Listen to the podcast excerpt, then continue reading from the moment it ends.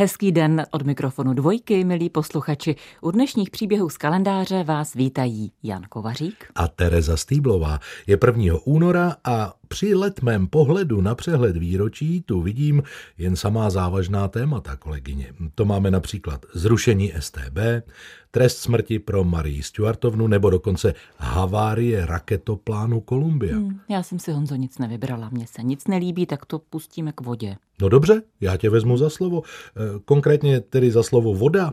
Ta může být středobodem našeho dnešního povídání. A to se mi líbí víc, ale je únor, kdy se voda většinou mění v let.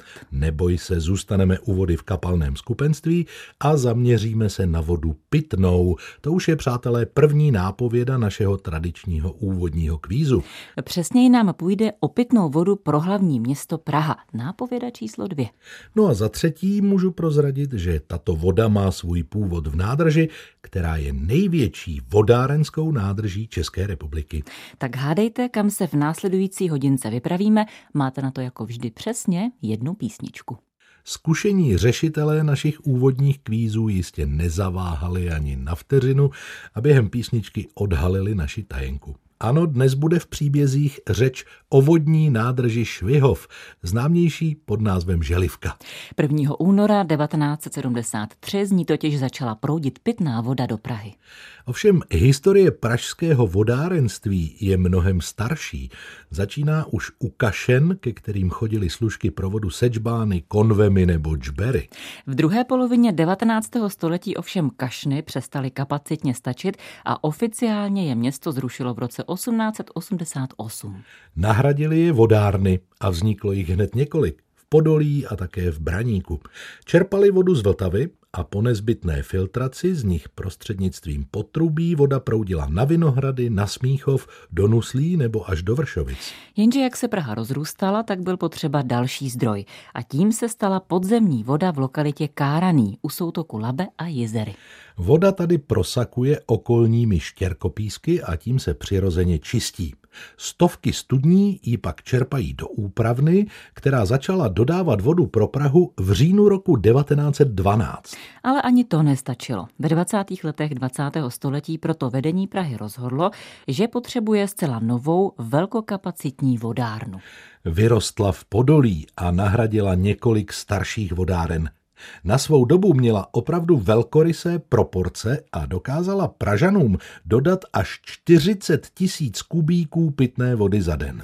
Jenže s rozvojem průmyslu a zhoršováním životního prostředí v 60. letech přestala být vltavská voda vhodná k pití a tak se hledal opět nový zdroj. Zkušenost se studněmi ukáraného ukázala, že se praští vodohospodáři mohou bez obav rozhlížet i mimo katastr svého města. Nejdůležitější bylo najít zdroj dostatečně velký a taky kvalitní. Mohl být i relativně daleko. A tento zdroj se našel 60 až 80 kilometrů od Prahy na říčce Želivce. Za chvilku se tam vypravíme. 1. února 1973 začala do Prahy proudit pitná voda z nové přehradní nádrže a rovnou největší svého druhu ve střední Evropě. A právě o tom si dnes povídáme v příbězích z kalendáře. Hlavní město mělo v 60. letech 20. století už přes jeden milion obyvatel a tak vodohospodáři rozhodli o stavbě vodní nádrže Švihov. Zaměřili svou pozornost na okolí Zruče nad Sázavou, kde byl nejen vhodný údolní terén, ale také zdravá krajina. Jako ideální zdroj pitné vody se ukázala želivka, zhruba 50 kilometrů dlouhá říčka, tekoucí od Sedlice přes Želiv až do Soutic, kde se vlévá do Sázavy. Se stavbou vodního díla se začalo v roce 1965 a o 8 let později už stála kousek nad Souticemi 860 metrů dlouhá a 58 metrů vysoká sypaná hráz. Ta z malé želivky udělala velké jezero. Považte, na délku má 39 kilometrů a svými rameny zasahuje do mnoha okolních údolí. Já myslím, Honzo, že s trochou nadsázky by se dalo říct, že to jsou takové malé fjordy na Českomoravské vrchovině. Souhlasím. Navíc na přítocích Želivky vzniklo ještě několik menších nádrží, například Trnávka, Němčice nebo Sedlice. Ty mají za úkol zachytit splaveniny, které by se do vodárenské nádrže dostat neměly. Oblast kolem řeky Želivky byla kdysi nejnavštěvovanějším koutem Vysočiny. Dnes se ovšem v umělém jezeře nesmí koupat a nesmí se tam ani rybařit. Inu něco za něco. Kvalita vody je totiž to hlavní, na co vodohospodáři dbají. Proto dnes v okolí nádrže platí dokonce zákaz vjezdu i vstupu. Podhrází je upravna vody a také vodní dům a tam se naopak chodit může.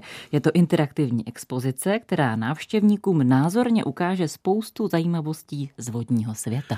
No to je všechno hezké, co jsme až do téhle chvíle řekli. O nádrži Švihov už díky tomu víme lecos, jenže jejím hlavním účelem je dodávat pitnou vodu do Prahy. A promiň, Terezo, Praha je od hráze 60 kilometrů daleko. Počítáš dobře, takže chceš vědět, jak pitná voda tuto vzdálenost překonává. Ano, to bych rád. Jedním z nejdelších tunelů na světě. Vodní nádrž Švihov, známější pod názvem Želivka, je nejenom protagonistou dnešních příběhů z kalendáře, ale také hlavním zdrojem pitné vody pro Prahu. Svůj hlavní účel začala plnit právě 1. února roku 1973. Už jsme řekli, že Želivka je největší nádrží na pitnou vodu ve střední Evropě, ale pozor, může se pišnit ještě dalším prvenstvím. Voda proudí z Želivky do Prahy nejdelším tunelem v České republice. Když totiž bylo rozhodnuto, že přehrada vznikne 60 kilometrů od svého cíle, musel se ještě vyřešit způsob, jak vodu do místa určení dopravovat. Povrchové potrubí by mělo v cestě tisíce překážek a tak se jako nejlepší řešení ukázal právě tunel. Jeho stavba začala v roce 1965 a trvala sedm let. Tunel se stavěl hornickým způsobem a byl rozdělený na 14 stavebních úseků. Štola má průměr více než 2,5 metru a hloubka pod terénem se pohybuje v rozmezí od 8 do 150 metrů. Nejdelší ražený úsek je dlouhý přes 11 kilometrů a ostatní jsou taky nezvykle dlouhé, od 3 do 9 kilometrů. Zajímavé je, že voda teče z Želivky do Prahy samospádem. Stačí totiž mírný sklon a gravitace už udělá svou práci. Teprve na konci u vodojemu Vestec jí musí čerpadla pomoci na povrch. Tunel byl opravdu nejlepším řešením, protože odpadl problém s křížením celkem 29 silnic, dvou železničních tratí, 34 potoků a dvou řek. ano, slyšíte správně. Tunel přivádějící pitnou vodu do Prahy vede i pod řekami Blanicí a Sázavou. S délkou 51 kilometrů je jednoznačně nejdelším tunelem u nás a může se hrdě poměřovat i se světovými rekordmany. No například slavný eurotunel pod kanálem La Manche je o půl kilometru kratší než ten český. Panečku, je, je ale fakt, že bychom měli uznat, že Eurotunel stavěli pod mořem a nemohli si jej tedy rozdělit na více úseků No, jako dobře. my. Každopádně tunel z Želivky do Prahy je významnou stavbou 20. století a pitnou vodu díky němu dostává nejen hlavní město, ale také střední Čechy. 1. února 1973 začala do Prahy proudit pitná voda z nové přehradní nádrže a také rovnou největší svého druhu ve střední Evropě. Je to Želivka nebo možná Švihov. Možná znáte oba dva názvy, ale historie českého vodárenství je mnohem delší. My jsme ji dnes už zmínili, že pitnou vodu Pražané nejdříve získávali z Kašny, potom z Podolí a potom teprve od 60. let právě z Želivky, kdy se začala tato stavba stavět. A také jsme dnes prošli nejdelší tunel v České republice. Spíše jsme ho propluli, Propluli, bych řekl. ano. Obdivovali jsme gravitaci, která za nás udělá spoustu práce. Ještě nejsme s tím technickým a stavebním umem ani zdaleka hotovi. Budeme mluvit o mostech, které s touto vodní nádrží souvisejí. Připomeneme vodárenské věže a vodojemy a rozšíříme vaše obzory, neboť se chystáme probrat i typy tuzemských přehrad. Zůstaňte s námi a poslouchejte příběhy z kalendáře. 1. února posloucháte na dvojce příběhy z kalendáře, bavíme se o pitné vodě pro Prahu. Důvod je jednoduchý, 1. února 1973 se mohli Pražané poprvé napít vody z vodní nádrže Švihov. O dopravu životadárné tekutiny se postaral 51 kilometrů dlouhý tunel, kterým voda do metropole přitéká. Výstavba takového obřího rezervoáru na pitnou vodu byla počátkem 70. let 20. století nepochybně velmi přínosná, ale přiznejme, že měla i svoje stinné stránky. Nádrži především muselo ustoupit několik obcí a dokonce i měst. Ještě počátkem 60. let jezdili výletníci třeba do Příseky, do Lipšic nebo do zahrádek na břehu říčky Želivky. Hm, v zahrádkách se dokonce narodila moje babička. Hmm. Do městečka Dolní Kralovice jezdil dokonce vlak. Naposledy tam zahoukal 31. května 1975. Pak muselo nádraží i městečko ustoupit z volna se zvedající hladině napouštěné přehrady. Kromě nádraží stavbaři zbourali asi 900 různých staveb, včetně kostela a zámku. Železniční trať, která původně vedla až do Dolních Kralovic, dnes končí v Trhovém Štěpánově. Na opuštěném úseku ale najdeme i teď několik pozůstatků, třeba kamenný viadukt u Němčic. A není to jediný most spojený s Želivkou. Mnohem větší pozornost lákají dva zatopené mosty, vystupující těsně nad hladinu nádrže. Postavili je ve 40. letech jako základ takzvané protektorátní dálnice. Když se v 70. letech dálnice z Čech na Moravu začala skutečně stavět, nebylo pak možné mosty využít. Byly totiž příliš nízko nad hladinou a navíc vedly by dálnici skoro prostředkem nádrže. Proto se dálnice přehradě s pitnou vodou raději vyhnula elegantním obloukem. Jeden protektorátní most však stavbaři přeci jen využili. Je na 76. kilometru u Vojslavic a je dokonce dvoupatrový. K mostu z roku 1942 by musela dálnice příliš klesat. Proto konstruktéři nasadili na jeho pilíře ještě jedno patro, po kterém dnes frčí tisíce aut po D1. Původní mostovka ale nezůstala opuštěná. Vede pod ní místní okreska. Na tomto spodním mostě se dá bezpečně zastavit a užít si jak hučení dálnice nad hlavou, tak neobvyklý výhled na konec vodní nádrže Švihov. Vřele doporučuji, jednou jsem se tam ocitl, když jsem objížděl nějaký problém na D1 a ten zážitek opravdu stojí za to. Téma dnešních příběhů z kalendáře určilo datum 1. února 1973, kdy začala dodávka pitné vody pro Prahu z vodní nádrže Švihov. Už víme, že voda do hlavního města putuje přes 50 kilometrů dlouhým tunelem, že přehradě muselo ustoupit několik obcí i městeček a stručně jsme si zopakovali dokonce historii vodárenství v Praze. K té se ale teď ještě na chvíli vrátíme. I když o rozvod vody v metropoli se dnes starají vodojemy na okraji města, několik zajímavých památek vodárenství najdeme přímo v pražských ulicích. A chce se mi říct, že jim to moc sluší. Jsou to vodárenské věže.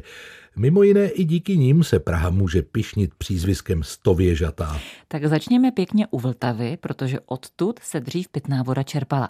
Když stojíte na Jiráskově mostě, tak vidíte vodárenských věží hned několik. Nalevo u Dětského ostrova je věž Malostranská a vlevo u Mánesa zase věž Šítkovská. A navíc při pohledu za palác Žofín byste měli vidět i vrcholek staroměstské vodárenské věže, která stojí na novotného lávce. Spolu s Novomlínskou věží, která je v Petrské čtvrti, obstarávali dodávku vody pro celé centrum Prahy. Další vodárenské věže najdeme třeba na Pankráci, v Libni, na Letné nebo na Vinohradech. Ty poslední dvě jmenované jsou mimořádně krásnými stavbami. No nebojíme se říci, že vypadají spíš jako pozůstatek nějakého zámečku mm-hmm. a přitom sloužily k rozvodu pitné vody. To zase vodárenská věž ve Kbelích měla mít dokonce dvojí účel. Kromě distribuce vody fungovala i jako maják. Logicky v jejím okolí jsou hned dvě letiště. V Praze jsou ale i dvě neobvyklé zásobárny vody. Mezi Florou a Orionkou zabírají plochu tří domovních bloků takové zelené travnaté kopečky. Vždycky jsem přemýšlel, když jsem jel okolo, co to je. Teď už to vím. Jsou to vodojemy, které zemina velmi dobře chrání proti poškození. Stejný blokový vodojem najdeme ještě na Karlově, kousek od Nuselského mostu. Na dvojce posloucháte příběhy z kalendáře, chce se mi říct příběhy vodní. Praha o jejíž vodu se tu dnes jedná, má kolem milionu a 300 tisíc obyvatel a zhruba 75% z nich pije vodu z vodní nádrže Švihov, známé taky pod názvem Želivka. A její výročí si dnes připomínáme, protože 1. února 1973 začala pitná voda z přehrady zásobovat hlavní město. Když jsme mluvili o její výstavbě, zmínili jsme, že má sypanou hráz. Typů přehrad je ale víc a můžeme si je představit na názorných příkladech. Hmm, my se o ně s Honzou pokusíme. Takže sypaná hráz potřebuje nejvíc místa.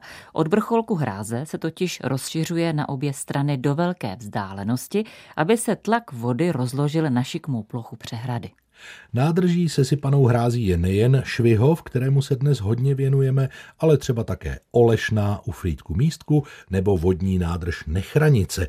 Ta je mimochodem s délkou hráze 3280 metrů, nejdelší hrází svého druhu ve střední Evropě. Hmm, další nej pro naše přehrady. Pro sypanou hráz je potřeba hodně zeminy a štěrku, kdežto pro další typ přehrady zase hodně betonu. Asi nejznámější jsou betonové přehrady na Vltavské kaskádě. Největší z nich je Orlík, dosahující výšky 1,90 metrů. Hráz této přehrady je rovná a udrží tíhu vody jen svou hmotností. Existuje ale ještě jiný typ betonové přehrady.